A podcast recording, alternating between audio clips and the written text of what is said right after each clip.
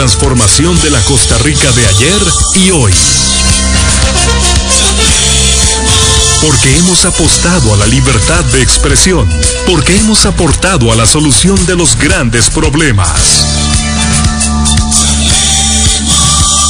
Programa Charlemos.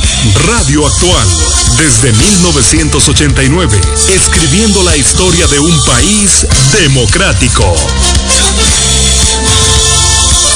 Escúchelo de lunes a viernes a las 2 de la tarde. Director Carlos Fernández.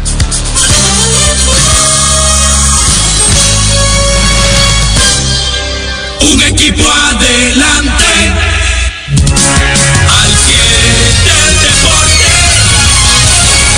Hola, aquí estamos en Radio Actual 107.1 de lunes a viernes a las 12 mediodía y 6 de la tarde. Y también everardorera.com, Facebook everardorera.com, Twitter arroba al deporte, Instagram Evergol CR Oficial y nuestro canal de YouTube garganta con su gran red de repetidoras en 107.1.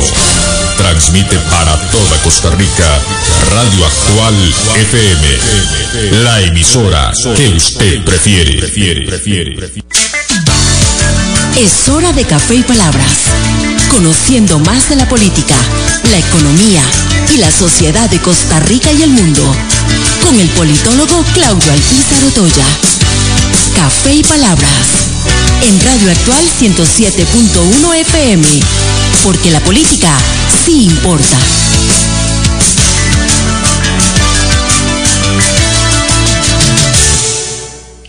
Porque la política sí importa. ¿Qué tal, amigos? Les saluda Claudio Alpizar Otoya a través de Radio Actual 107.1 FM, con la ilusión de siempre de poder compartir con ustedes temas importantes de la política nacional e internacional, de la sociedad, de la economía en general, para que usted tenga eh, información con la libertad de prensa, con la libertad de pensamiento que nos da nuestro país y que yo ejerzo en total plenitud desde hace muchos años. Y eso me da una enorme satisfacción y me hace sentirme muy orgulloso de mi país. Hoy el invitado es don Rodolfo Martín Ovares, quien ha sido periodista y es escritor, ha dirigido medios de comunicación a nivel nacional y recientemente sacó una obra, un libro titulado Monteverde, una herida en el paraíso. Ustedes recordarán eh, aquel fatídico eh, día en que fue asaltado y hubo rehenes en el Banco Nacional de Monteverde. Pues Rodolfo Martín Ovares hizo una recopilación, una investigación de documentación y este libro que recientemente presentó eh, a mediados del mes pasado eh, va a ser el tema de nuestro programa el día de hoy, con él vamos a hablar y por supuesto que aprovecharemos en algún momento también para hablar con el experto, con el conocedor de temas de prensa y libertad de expresión en nuestro país. Pero antes de conversar con Rodolfo Martín Ovares, así pienso. Así pienso, con Claudio Alpizar. En Radio Actual 107.1 FM. En el 2001, allá en Argentina, eh, la gente estaba tan brava con el presidente de la Rúa que había llegado con mucha popularidad a ejercer el poder, pero rápidamente la gente se desilusionó con él. Y ahí nació un, estribillo con una canción que se hizo famoso, que era Que se vayan todos. Y así los argentinos en un diciembre cantaban con mucha fuerza que se vayan todos, porque estaban hartos de todos los políticos. Esto que se vayan todos me hace reflexionar sobre el caso del Partido Liberación Nacional, partido que en estos días eh, se encuentra en una crisis y en, una, un autoexamen bastante desordenado de eh, la situación que está viviendo, no de hoy, sino ya de hace varios años. Todos los que oyen este programa pues saben perfectamente que mi ideología siempre ha sido la ideología socialdemócrata, ideología que aprendí eh, desde mis primeros días de estudio en la Universidad de Costa Rica, allá por el año 1980-81. Desde entonces me identifiqué con esa ideología.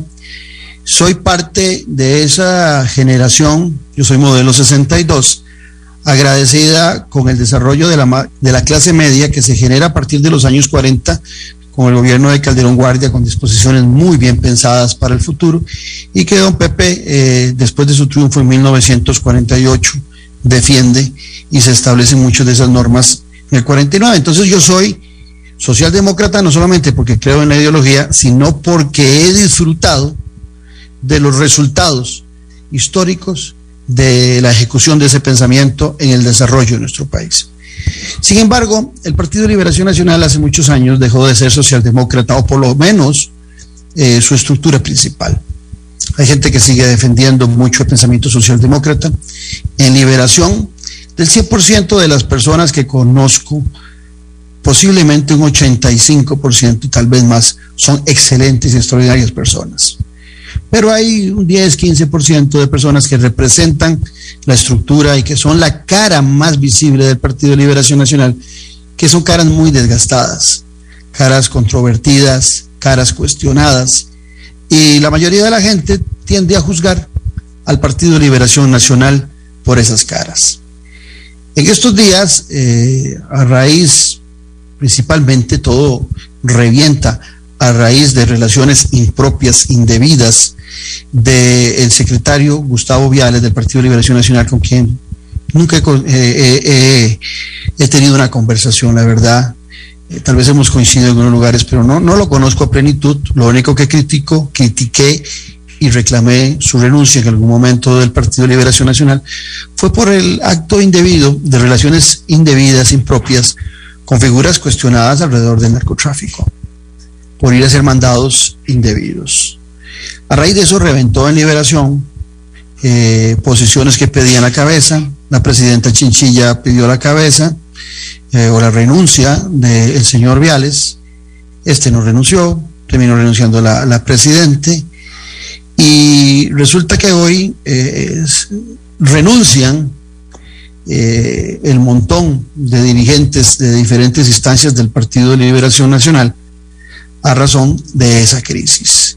Y entonces, por supuesto que algunos piden eh, que cinco, cuatro figuras de liberación se alejen, que no tengan participación, pero la verdad es que son más de cinco. Son muchos más los que tienen que alejarse de la estructura del Partido de Liberación Nacional.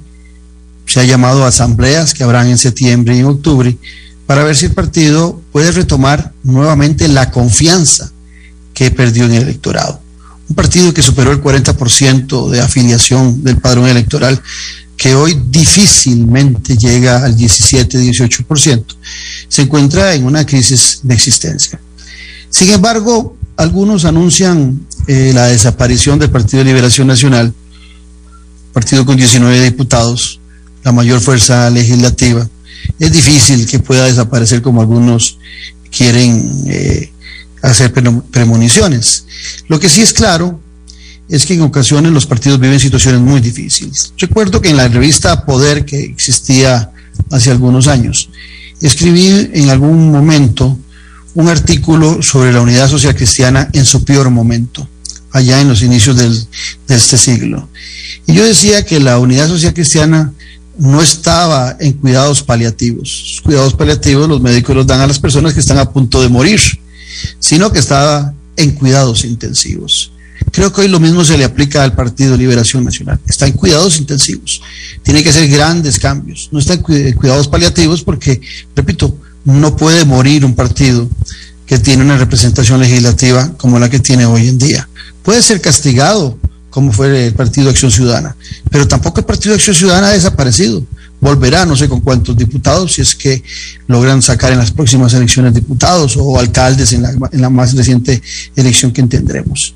Pero el Partido Unidad también se sostuvo con cinco, seis, siete, si no mal no recuerdo, eh, ha llegado a tener hasta nueve diputados desde aquella época de crisis. Pero lo que sí es cierto es que el Partido de Liberación Nacional se está dando cuenta muy tarde de la crisis. El Partido de Liberación Nacional sintió que se había quedado solo en el panorama político nacional. Y poco le importó lo que pensaban muchos socialdemócratas del camino que había perdido el Partido de Liberación Nacional. Sus fracciones legislativas empezaron a hacerle más caso a grupos de interés muy poderosos, que a grupos de la sociedad que siempre se habían identificado con el Partido Liberación Nacional. El Partido de Liberación Nacional, eh, tal vez por eso salió un diputado proponiendo menos votación para ganar la primera ronda electoral. Desde que se han dado segundas rondas electorales es el gran perdedor. Cuando se dio aquella con Abel Pacheco, Rolando Araya perdió y dejó una fracción de 17 diputados. Luego vino la segunda ronda electoral de Johnny Araya, que salió corriendo y dejó al partido votado en la segunda ronda electoral. Antonio Álvarez de Sante ni siquiera pudo clasificar a la segunda ronda, a la final de la segunda ronda. Y recientemente, eh, José María Figueres también salió trasquilado de la segunda ronda electoral. El Partido de Liberación Nacional en los últimos años se ha equivocado muchísimo y sobre todo sigue repitiendo representaciones políticas que están desgastadas, que no gustan, que son criticadas, que son cuestionadas y por supuesto que un partido que siga repitiendo los mismos errores, pues va a recoger la misma cosecha. Estamos en Café y Palabras porque la política sí importa. En breve volvemos con Café y Palabras con Claudio Alpizar. Revista Decisiones, una ventana de conocimiento del acontecer nacional e internacional. Disfrute de artículos de opinión y ensayos de grandes profesionales de nuestro país y de otras latitudes. Para el buen lector y para quienes desean fortalecer su criterio. Búsquenos en revistadecisiones.com. Contáctenos al WhatsApp 2273 1473. Revista Decisiones. La huella en la política. Editorial Jade le invita a que adquiera ya el libro El elefante, el liderazgo y la política con P mayúscula del politólogo Claudio Alpizar Otoya. Una lectura y manual del buen político. Un libro de consulta para quienes gustan de la política. De libro 8.600 colones. Adquiéralo en la librería internacional. Ahora también en la librería Universidad de Costa Rica.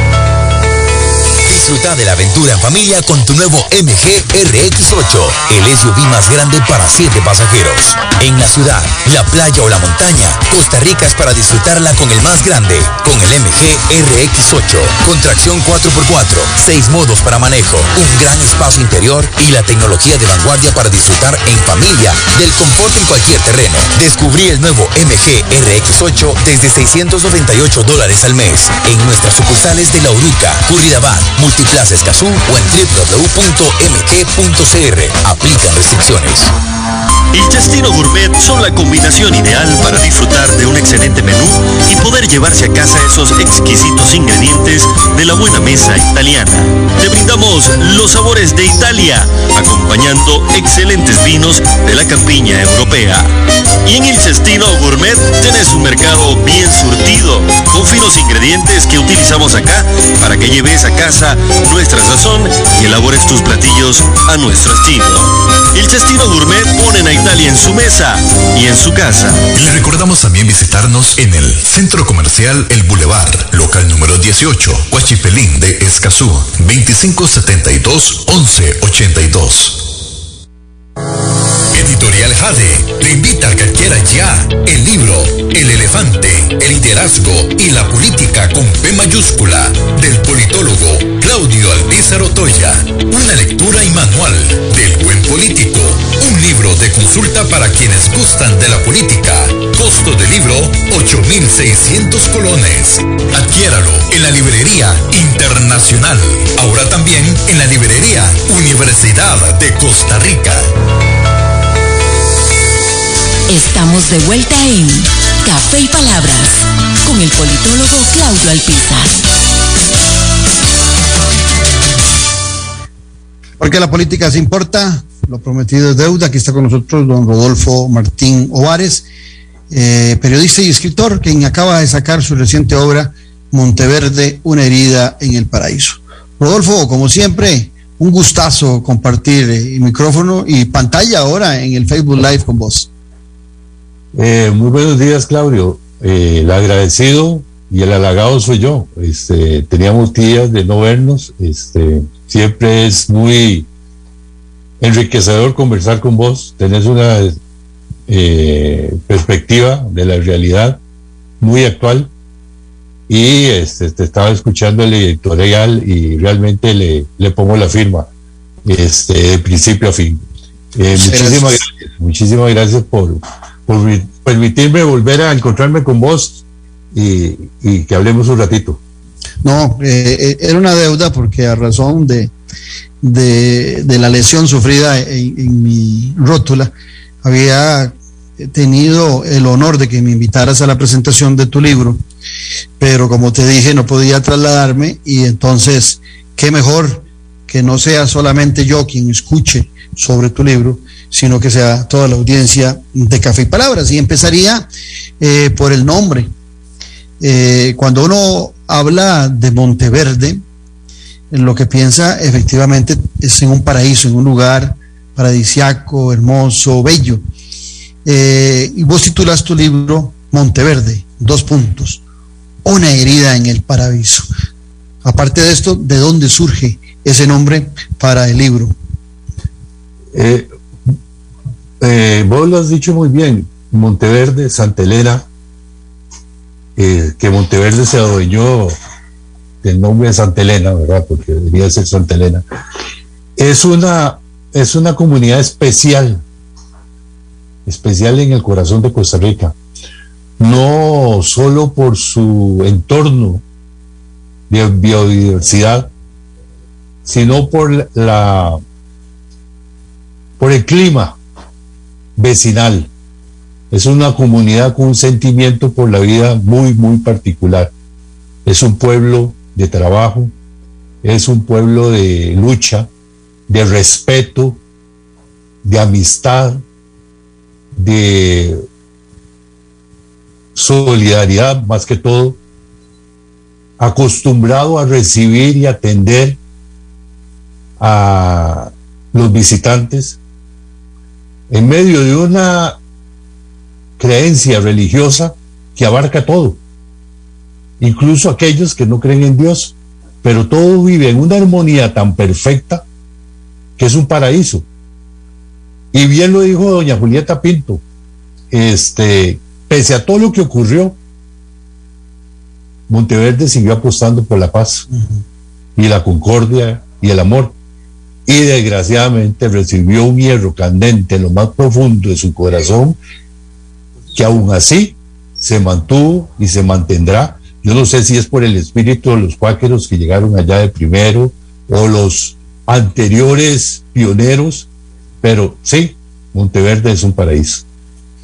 Ahora bien, Rodolfo, eh, algunos se podrían preguntar eh, por qué este acto delictivo que generó una herida tan profunda en la zona y en general en el país, el país. Allá, allá en marzo del 2005, porque que serían 17 años posteriores, eh, lleva a Rodolfo Martín Ovares a ponerlo en el tapete al día y como en el caso de este programa, nos lleva a, refrescar, a, a, tener que hablar nuevamente de un movimiento, perdón, de un momento muy doloroso para nuestro país. Vieras que surgieron algunos elementos, pues yo estuve cubriendo eso en aquella oportunidad. Eh, fueron 27 horas y 41 minutos de, de una zozobra y una barbarie inimaginable. Uh -huh.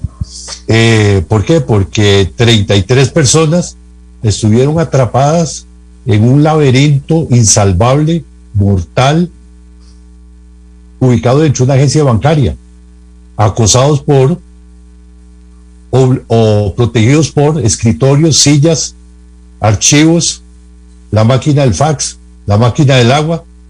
Fueron 27 horas de zozobra, eh, de drama, de sangre, de duelo, de angustia, de sobrevivencia, de agonías largas, desangrándose la gente. Pero cuando fuimos a cubrir eso, en las primeras horas lo que se narró fueron los hechos. porque era lo único que teníamos acceso y muy limitado. Posteriormente se comenzaron a trabajar algunas historias humanas de todo lo que había pasado. Y ya en una tercera fase, eh, ya como muy difusa, algunas secuelas. Entonces, a mi juicio, a raíz de unos documentos que yo me encontré, eh, puede ser eh, por ahí del 2010, 2012, 11, yo me dije, y quedó en el, en el, en el, en el espacio del tiempo, en la línea del tiempo, quedó algo que todavía no se sabe qué pasó, que fueron los antecedentes que ocurrió antes de ese 8 y 9 de marzo del 2005 y qué quedó después de, ese evento. Entonces es ahí donde yo me comienzo a, a, preocupar por, buscarme, eh, por buscar esa información y con qué fin aportar algo a la historia, elementos nuevos que pudieran en el futuro eh, enriquecer un poco más la historia de ese evento que como muy bien lo dijiste, ya no paralizó a todo el país. Ahora, Rodolfo Martín Ovares, periodista y escritor de, libro Monteverde, Una herida en el paraíso. Tu libro no es solamente un relato de lo que viste, de lo que conociste, sino que además de eso eh, te obligó a varios años de investigación. Eh, sin hacer, como es que dicen hoy los, los, chiquillos, sin hacer spoilers para que la gente se anime a comprar el, el, el libro, este, en esa investigación, ¿qué elementos fundamentales encontrás que no se evaluaron antes y pos el accidente, el, la catástrofe de, ese, de ese atraco al Banco Nacional en Monteverde? Eh, particularmente los antecedentes. Este asalto bancario, este fallido asalto bancario que termina con una toma de rehenes y una exigencia de, recompensa, eh, ocurre después de que al grupo, policialmente hablando, digamos, se le tenía una, un seguimiento de tres años atrás. O sea, cuando dices grupo te referís a los maleantes, no eran desconocidos de la policía. Ellos, ubiquémonos un poco porque tampoco se ahondó en ese aspecto. Ese grupo es comandado en la mayoría de los casos por tres hermanos, nicaragüenses inmigrantes, este, que vivieron una juventud en medio de armas, tuvieron conocimiento de las armas, no solo las conocieron, sino que se enamoraron y quedaron adictos a las armas en la zona limítrofe, según la policía. Este, estos tres hermanos son Erling, Santos Agenor y Santos Mayorí Hurtado, los dos primeros, y el tercero ya no es Hurtado, sino Santos Mayorí eh, eh, Hurtado. Era Martínez. Martínez. sí. Este, eran hermanos de madre los tres. Los dos primeros hermanos, los, tres, los tres hermanos de madre, el tercero de padre, de padre, un padre distinto. Estos tres hermanos tuvieron otros dos más, Iván y Maritza. O sea, el grupo original son cuatro hombres y una mujer. Los cinco mueren en circunstancias violentas. Yo puedo constatar cuatro y la viuda de Erling o la compañera de Erling me afirma que la mujer de nombre Maritza también muere en circunstancias violentas. Ellos comienzan a, a, a delinquir.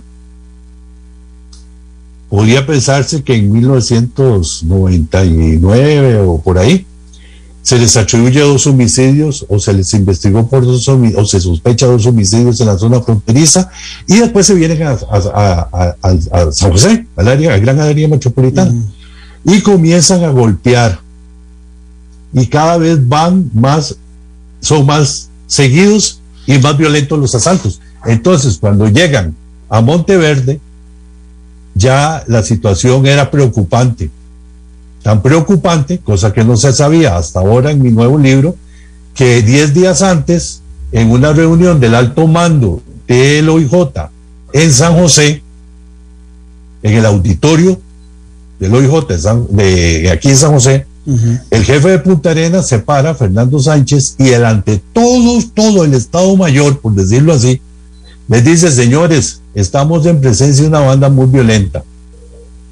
Actúan de esta y esta y esta y esta manera. Yo quiero que ustedes revisen los casos que tienen en sus oficinas porque estamos al frente de un grupo que si nos encontramos con ellos puede ser una masacre. Diez días antes. ¿Por qué? Porque ya había suficiente información en ese aspecto. El jefe de Turrialba en ese momento se llama Alberto Palma, se para y le dice, sí, usted tiene razón, a mí me está pasando esto y esto y esto. El, gente, el jefe de Caña le dice, a mí me está, yo tengo idea e información de esto y esto y esto. Los demás jefes como que se alertan. ¿Por qué? Porque el grupo se mueve en tres zonas muy distintas. La zona del Palmar, arriba, Miramar, alrededor de Manolos, por decirlo así, Naranjo, Grecia, Turrialba. ¿Por qué? Porque los tipos se eh, vinculan al trabajo de la caña o la recolección de café. Y cuando estuvieron en la frontera, en la recolección de cítricos. Desde ahí adentro hacían una investigación de inteligencia muy rudimentaria. Para ponerte un ejemplo, en el Palmar hicieron inteligencia, supieron cuándo pagaban, cuánto pagaban a los, a los cortadores de caña y en qué día pagaban. Y mientras tanto, en la noche salían, se vestían, se armaban, asaltaron el garabito dos veces y el caballo blanco otra vez. Cuando O sea, estuvieron, a- a- hacían labor de investigación y, y- y labor de asalto. Mientras llegaba el pagador, asaltaban a lo que estaba en los alrededores. Al pagador del Palmar lo, lo, lo- lo atracaron dos, en dos ocasiones. En una de esas, uno de los asaltantes cobró el salario, se salió de la fila, se reunió con los hermanos, se cambiaron y entonces sí asaltaron al resto de, la- al resto de los compañeros con los que habían estado trabajando. ¿Me explico? Sí. Y así sucesivamente. Pero si, eso- si esos jefes de oficinas de investigación de- del OIJ o del Ministerio de Seguridad tenían información, ¿por qué seguían libres todavía estos tipos? ¿Por, por qué todavía seguían delinquiendo a pesar de que habían elementos como para haberlo detenido o juzgado? porque este, estaban aislados. El, el de el Punta Arenas, el de, el de Turrialba tenía dos o tres denuncias en ese sentido, pero las manejaba solo como hechos en Turrialba. Y en uno de esos hechos detuvo a uno de los asaltantes. La fiscalía lo dejó libre. ¿Ok? Ese asaltante posteriormente es detenido por un atraco, digamos que fue ya el, el- el penúltimo, el más grave, que fue el asalto seis meses antes a la sucursal del Banco Nacional de Miramar. Entonces, como ya la policía sabía, eh, como ya lo dijo de Punta Arenas, sabía cómo podía estar en el asunto, lo mandaron a traer a la Fiscalía de Cartago, a donde llegaba a firmar por el asalto de Turrialba. Cuando él llegó a firmar por el asalto de Turrialba, lo detuvieron y se lo llevaron a Punta Arenas. Lo llevaron a Punta Arenas, lo presentaron ante el Ministerio Público de Punta Arenas y el fiscal en su momento lo dejó libre porque falló un reconocimiento policial. Y ellos dijeron, no, pero es que el hay otros elementos de juicio, lo dejaron libre. Seis meses antes se queda libre uno de los líderes del asalto a Monteverde, que si hubiera lo hubieran dejado detenido, a, lo- mejor no se da Monteverde. Antes de Monteverde, ajá. No, no, te iba a hacer una referencia porque oyéndote se me vino a la mente que hay un buen amigo, Juanel Ger, eh, Gutiérrez, que había escrito eh, un libro también en relación a Monteverde, pero desde la perspectiva de que a él le tocó ingresar, porque en ese momento era parte del cuerpo policial que ingresan a- al banco y se imaginan que es una, tienen información eh, tal vez no muy exacta y se imaginan de que es una, que, la gente está ahí secuestrada por una gran cantidad de personas, pero no, que eran tres nicaragüenses. Pero recuerdo que en ese libro a, a Guaneje le quedaba la duda de un cuarto participante. Eh, inclusive, si mal no recuerdo, en, en una fotografía aparecía alguien como asomándose en una ventana y se decía que ese podía ser un cuarto participante. ¿Tuviste vos algún acceso a información de esa donde uno pudiera pensar que el cuarto participante podía ser ese cuarto hermano o ya habían muerto eh, ese cuarto hermano antes del asalto?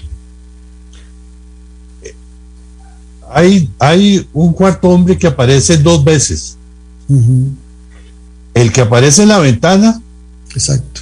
Fue el guarda, uno de los dos guardas particulares de la empresa privada que le vendía seguridad al, al banco y rápidamente fue descartado porque se, se vio que era el, el, el- el guarda, pues. Y el otro cuarto hombre que aparece por arte de magia, como salido de un sombrero de mago, es un señor que llegó a última hora, un ebanista que llegó al banco a última hora a, a ver si la mamá le había depositado un dinero que necesitaba para poder terminar la, la- la quincena.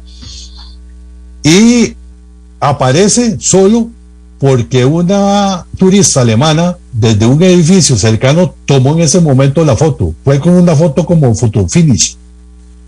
Porque en segundos desapareció. Y el hombre aparece porque nosotros publicamos la foto, pero nadie sabe quién es. Después se supo que efectivamente era alguien que había llegado en ese momento que se salvó tres veces de morir ahí. Y este, él, el ebanista, le asegura, se- me, lo, me lo aseguró a mí, que él le dijo a don Jorge Rojas, el director del OIJ, que solo había entrado un hombre. Que solo había entrado un hombre. Ese entra, dispara hacia el techo, corta los cables de la transmisión de, las- eh, cámaras de seguridad, se le encasquilla la 40 AK-47, vuelve a salir sin que nadie hubiera muerto en ese momento, vuelve a salir y pese a que están sus dos hermanos agonizando afuera, toma el AK-47 el hermano, vuelve a entrar y en la segunda incursión ya no dispara hacia el techo, dispara hacia el suelo, donde están las 33 personas apiñadas con el rostro pegándose al piso sin ningún grado de, eh, totalmente indefensas y sin ningún grado de oposición a nada. Instantes después se produce la primera gran masacre, eh, después viene un segundo estado donde mueren otras personas y así es como se inicia esa masacre. Que las historias dramáticas no se circunscriben únicamente a quienes murieron de manera cruel, vil, agonizando, desangrándose, sino que hay otros sufrimientos, otros maltratos de tipo emocional igual o más serios, Claudio, desde el punto de vista humano, que trascienden hasta ahora, como el caso de la señora funcionaria bancaria que está viendo el reloj con desesperación porque ya van a hacer la hora del cierre del banco y tiene que salir corriendo por medio Santa Elena a darle de comer a su chiquito, porque ya la blusa así se lo advierte. Al chiquito le había dado de amamantar a las 7 y resto de la mañana. Y ya a las 3 y 35, ya la blusa le decía, corra, tiene que irle a dar de comer a su hijo. Y nunca más pudo darle de comer, porque resultó gravemente herida, la tuvieron que sacar en un vuelo de ambulancia al México, donde la le salvaron la vida y le enyesaron de las cinturas hasta el cuello. Entonces yo creo que esas historias que no se conocieron en los primeros años, obviamente por, por se trascienden ahora.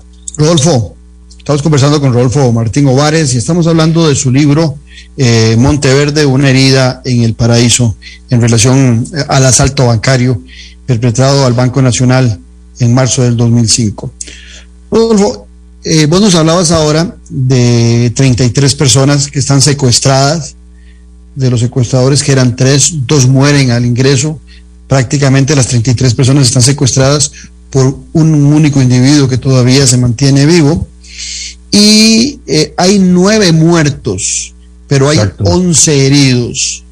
Eh, me imagino que en esos nueve muertos están contemplados dos de los asaltantes. Exacto. Eh, ahora, esas historias de los familiares de las otras siete personas, no de los asaltantes, de los siete personas que mueren en este asalto, más los 11 heridos y los que no fueron, y los que no murieron, ni que fueron heridos, de los 33 personas que estaban ahí dentro. Recopilás en tu libro eh, muchas de esas historias, de, de esos padecimientos que no solamente físicos, sino psicológicos, deben estar a la fecha viviendo muchos de ellos. Sí, claro. Este, yo procuré hasta donde fuera posible rescatar todo lo inédito que estuviera contemplado en, en, en- en documentos oficiales, ¿verdad?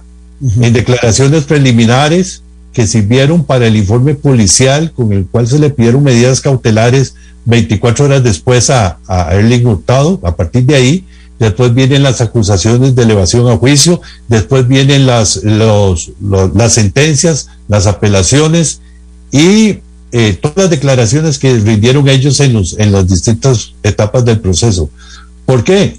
Porque a mí me pareció que tal vez hubiera, era de mal gusto, de mal gusto, volver a, A victimizarlos. escarbar, escarbar cosas de hace 17 años. Algunos prefirieron guardárselo, otros viven con la herida abierta. Y entonces digo yo, no, hasta donde me sea posible, yo quiero respetar ese duelo. ¿Por qué? Porque yo nunca, a algunos de ellos, nunca les di el duelo. Y no me parece que esta sea la manera de, de- de- volverme a encontrar con ellos. A la señora con la que este, te estaba contando ahora, que le pasó con el bebé de ella, este, me la encontré en Antigua, Guatemala,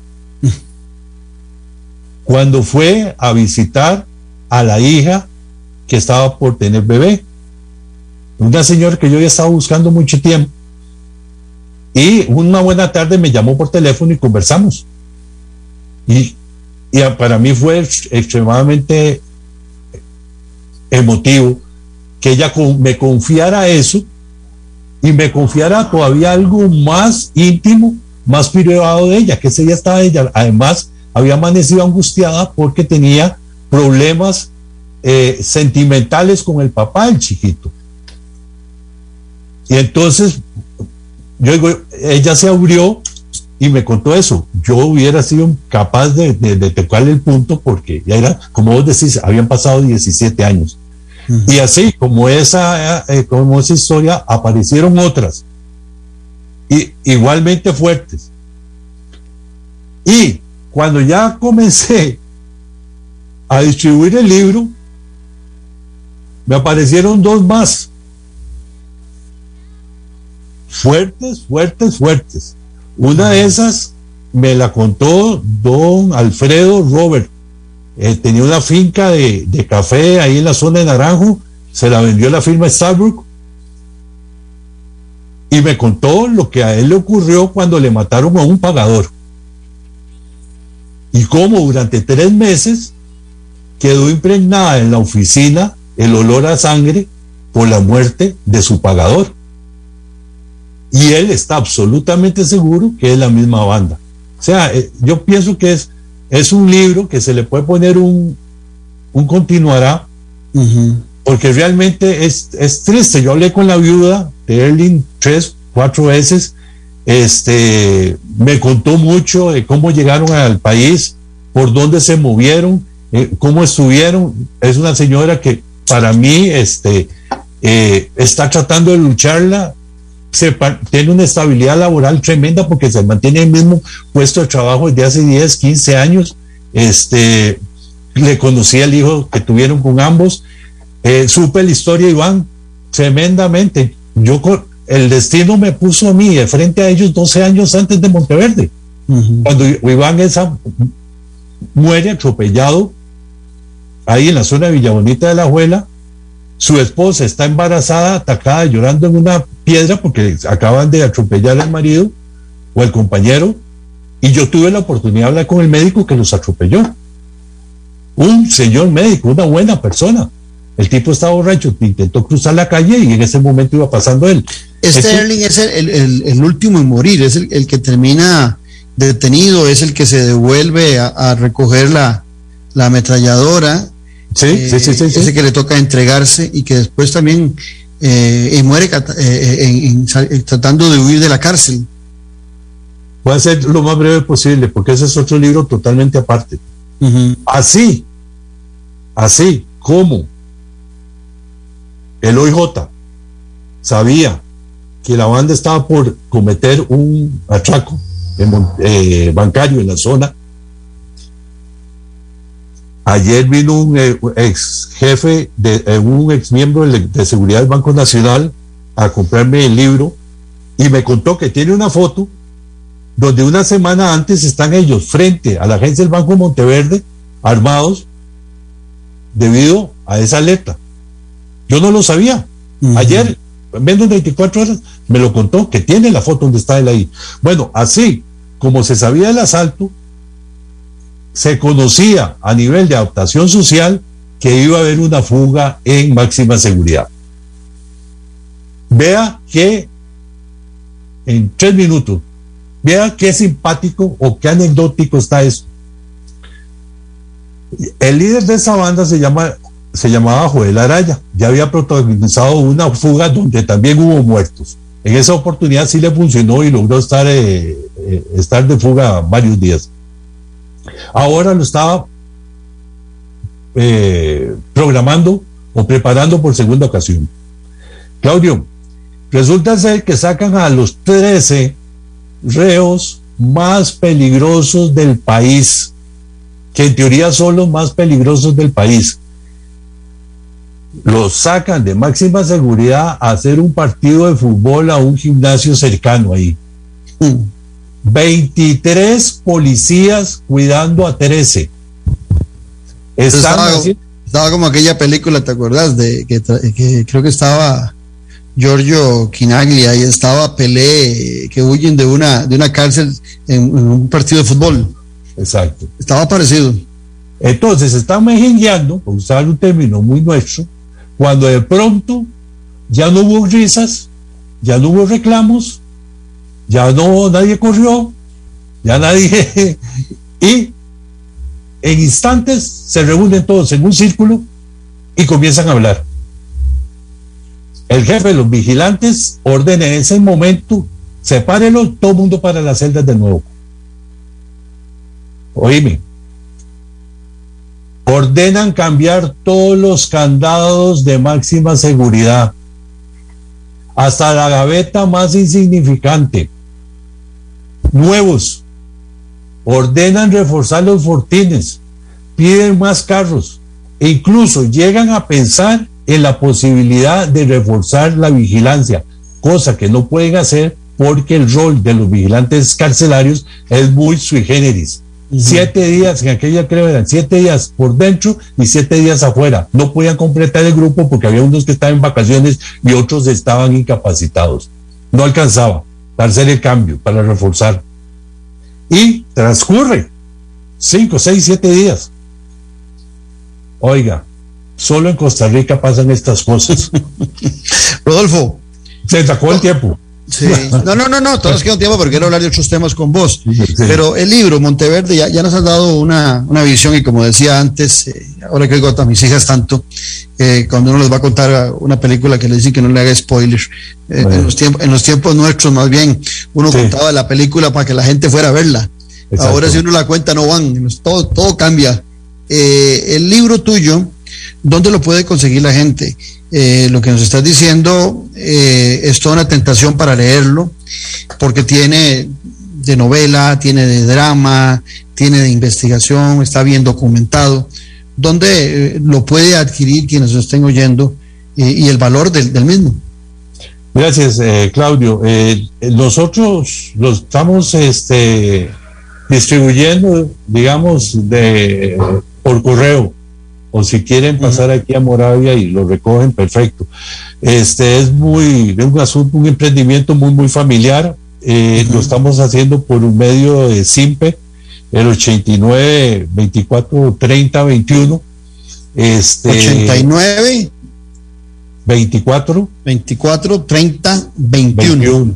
Sí. Entonces, ese, es el, ese, es el, WhatsApp para, para pedirlo Para- y, vos lo mandás vía correo, correos de Costa Lo Rica. mandamos vía correo porque nos parece, eso, nos, nos ha servido el, el sistema. Y, Buenísimo. este, sí, sí. Y este vale 8 mil colones. 8 mil más el, el traslado que depende de, de- de- depende del lugar. Depende, sí, sí, depende del lugar. Sí, sí.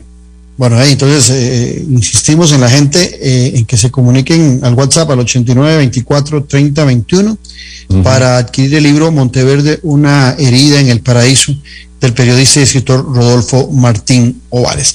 Vamos a un corte comercial y ya regresamos para hablar de otros temas que también con gran habilidad maneja el periodista Rodolfo Martín aquí en Café y Palabras, donde la política sí importa. En breve volvemos con Café y Palabras con Claudio Alpizar. Editorial Jade le invita a que adquiera ya el libro El elefante, el liderazgo y la política con P mayúscula del politólogo Claudio Alpizar Otoya. Una lectura y manual del buen político. Un libro de consulta para quienes gustan de la política. Costo del libro 8.600 colones. Adquiéralo en la librería internacional. Ahora también en la librería Universidad de Costa Rica. Sociopolítica. El lenguaje sencillo y directo. Noches sin tregua. Ahora, por Tica Visión. Infórmese y entreténgase de la política con P mayúscula. La democracia se sustenta en la buena política y en un ciudadano bien informado. Noches sin tregua. Escucha a Claudio Alpizar y sus invitados los domingos a las 8 de la noche. Ahora, por Tica Visión. Puede seguirnos en vivo por medio del Facebook y en nuestro canal de YouTube. Noches sin tregua. Ahora, por Tica Visión. Editorial Jade le invita a que adquiera ya el libro El elefante, el liderazgo y la política con P mayúscula del politólogo Claudio Alpizar Otoya. Una lectura y manual del buen político. Un libro de consulta para quienes gustan de la política. Costo del libro 8.600 colones. Adquiéralo en la librería internacional. Ahora también en la librería Universidad de Costa Rica. Disfruta de la aventura en familia con tu nuevo MG RX8, el SUV más grande para 7 pasajeros. En la ciudad, la playa o la montaña, Costa Rica es para disfrutarla con el más grande, con el MG RX8, con tracción 4x4, 6 modos para manejo, un gran espacio interior y la tecnología de vanguardia para disfrutar en familia del confort en cualquier terreno. Descubrí el nuevo MG RX8 desde 698 dólares al mes en nuestras sucursales de La Uruca, Curridabat, Multiplaza Escazú o en www.mg.cr. Aplican restricciones. Revista Decisiones, una ventana de conocimiento del acontecer nacional e internacional. Disfrute de artículos de opinión y ensayos de grandes profesionales de nuestro país y de otras latitudes. Para el buen lector y para quienes desean fortalecer su criterio, búsquenos en revistadecisiones.com. Contáctenos al WhatsApp 2273 1473. Revista Decisiones. La huella en la política. Estamos de vuelta en Café y Palabras con el politólogo Claudio Alpizar. porque la política sí importa, acompañados del periodista y escritor Rodolfo Martín Ovares. En la primera parte del programa hablábamos sobre su libro Monteverde, una huella en el paraíso. Eh, para los que me escribieron que no captaron el, el WhatsApp para adquirir el libro que cuesta 8 mil colones de Rodolfo Martín, Es WhatsApp es el 89243021 89 24 30 21. Rodolfo, en los ocho o nueve minutos que nos quedan del programa, no puedo dejar la oportunidad de hablarte y de ponerte a, dar tu parecer en relación a, la relación que se ha gestado entre el Poder Ejecutivo y la prensa en nuestro país, a razón de que vos eh, sos un periodista retirado, eh, sos un periodista muy reconocido, de quienes eh, han estado en el periodismo nacional por muchos años, has dirigido medios de comunicación escritos y pues conoces muy bien lo que está aconteciendo o las luchas que se han dado para la libertad de expresión y la libertad de prensa en nuestro país. Entonces me gustaría eh, que, nos contaras cuál es tu parecer en relación a esto que estamos viviendo eh, en, en la prensa nacional, que ojo, en el resto de Centroamérica es terrible la situación para el periodismo. Eh, solamente en Costa Rica todavía existen garantías en donde no esté ni siquiera, bueno, ni siquiera no, donde no esté la vida de por medio de los periodistas que sí pasa en el resto de Centroamérica y por supuesto eh, la merma en, en, la libertad de expresión. Entonces te dejo para, para que nos comentes cómo lees vos lo que está pasando. Mi apreciación es la siguiente. Pienso que eh, la relación entre el Ejecutivo, más concreto, entre Casa Presidencial y algunos medios, no ha sido la mejor de las relaciones. Muy desafortunada, muy eh, diferente a como se ha manejado en otras oportunidades Creo que el lenguaje que se ha utilizado por parte del señor presidente no es el más idóneo, sobre todo de acuerdo a su investidura. Es el primer mandatario de la República. Eh, le, le tenemos que merecer el más absoluto respeto a su investidura, pero al mismo tiempo eh, el presidente debe ser condescendiente, debe ser respetuoso con las personas. El léxico que ha utilizado eh, me parece un poquito salido de tono, o más que salido de tono. Desconozco si eso es una iniciativa personal de él. No lo conozco a don Rodrigo. Este, no me imagino que esa sea su forma de, de actuar, porque es una persona que, ha estado en el Banco Mundial y otros cargos importantes que no, donde no, no es propio esa, esa forma de, de conducirse. Este, también ignoro si alguien lo está asesorando, pero yo creo que ya es suficiente. Esa, esa guerra ya es, ya ha sido demasiado. Eh, el señor presidente tiene que saber que es una figura pública que tiene que estar este, bajo el escrutinio cada minuto de la prensa y que de alguna manera tiene que acostumbrarse a eso o defenderse de otra manera, qué sé yo, acudiendo a los tribunales. Pero yo creo que ya es suficiente esta situación. ¿Por qué? Porque eh, el caldo cultivo que se está formando a, a, alrededor de este tema ya está muy espeso. Uh -huh. Ya es, el asunto está muy espeso y uno no sabe cómo va a terminar. Y este, realmente, eh, tal vez, tal vez hubiera sido eh, entendible en alguna medida durante la campaña política y posterior a las publicaciones de las cuales él fue objeto por su incidente que tuvo en el Banco Mundial. Pero ya la campaña terminó, ya eso pasó. Y yo, de una manera muy, muy humilde, muy humilde, yo creo que debería ya de, de, bajarse de tono y que las partes comiencen a trabajar en lo que tienen que trabajar, en resolver lo que se debe resolver, empezar los medios, los mismos medios también, porque nunca, nunca, nunca, nunca, nunca, inclusive yo te comentaba a vos que en los años finales de los 60, principios de los 70, aquella guerra muerte, entre el, entre el Vanguardia Popular bravo contra los medios de comunicación, donde se atacaba la oligarquía, en aquellos tiempos no se usaron las, las frases que se están apelando ahora, donde se involucra a todos los periodistas. Y eso no es justo.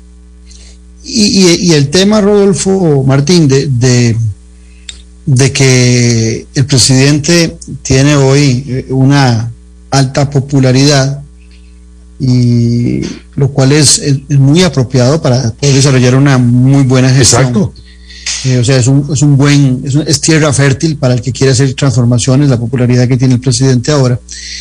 Pero donde vos ves también que hay un aval en ciertos sectores de la población a ese discurso confrontativo, a veces hasta vulgar o, de menosprecio a la prensa, eh, ¿qué te hace pensar que también eh, hay una parte de los ciudadanos que están avalando ese comportamiento?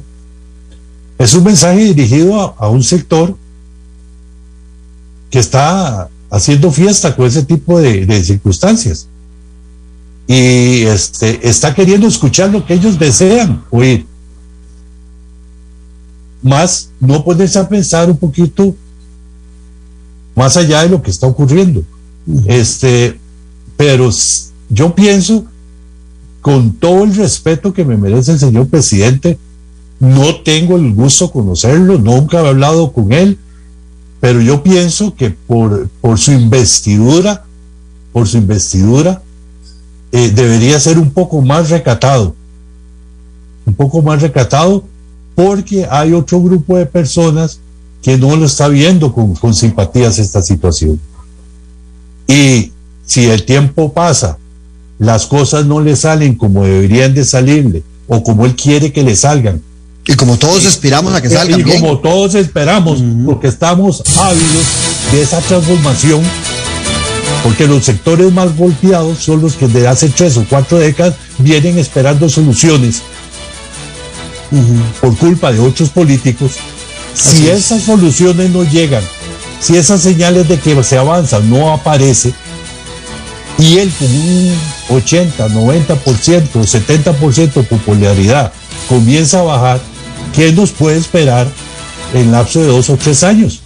La situación se puede complicar más. Así Yo es. que el presidente debería de guardar un poquito más de mesura. No soy quien para decirlo, pero es una sugerencia que le hago yo como un ciudadano común y corriente de, de, de acera, de caminar que hay en este país. Y como experto en el tema de comunicación también. Sí, también, también. Bueno, pero él tiene sus Está bien.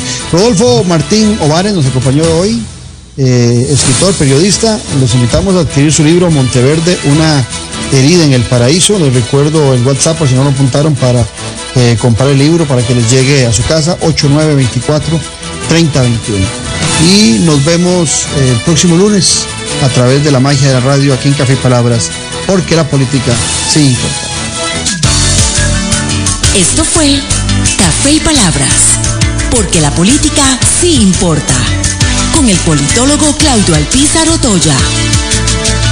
Escuche Café y Palabras de lunes a viernes a las 9 de la mañana por actual 107.1 FM.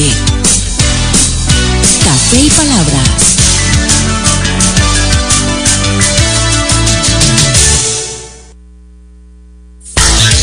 Aquí y ahora, las noticias del momento en Actual FM. En el INA nos levantamos todos los días con una palabra en mente, progreso. Y lo hacemos por todas las personas que se levantan pensando en oportunidades, desarrollo, crecimiento, empleo, emprendimiento, futuro. Para todas las personas en Costa Rica, seguimos siendo la llave del progreso. INA, tecnología e innovación para la empleabilidad. Gracias. Eh, prácticamente con cuatro años de anticipación, tanto el Partido Liberación Nacional como el Partido Unidad Social Cristiana están efectuando movimientos por refrescar y cambiar el destino y la ruta de ambas agrupaciones eh, políticas. El Partido Liberación Nacional ya es conocido eh, tras la renuncia de la expresidenta Laura Chinchilla de que en pleno renunció el comité ejecutivo desde eh, la presidenta, secretario general. En el Partido Unidad se están dando otros movimientos de cara a la venidera asamblea de delegados este 21 de agosto, donde se estaría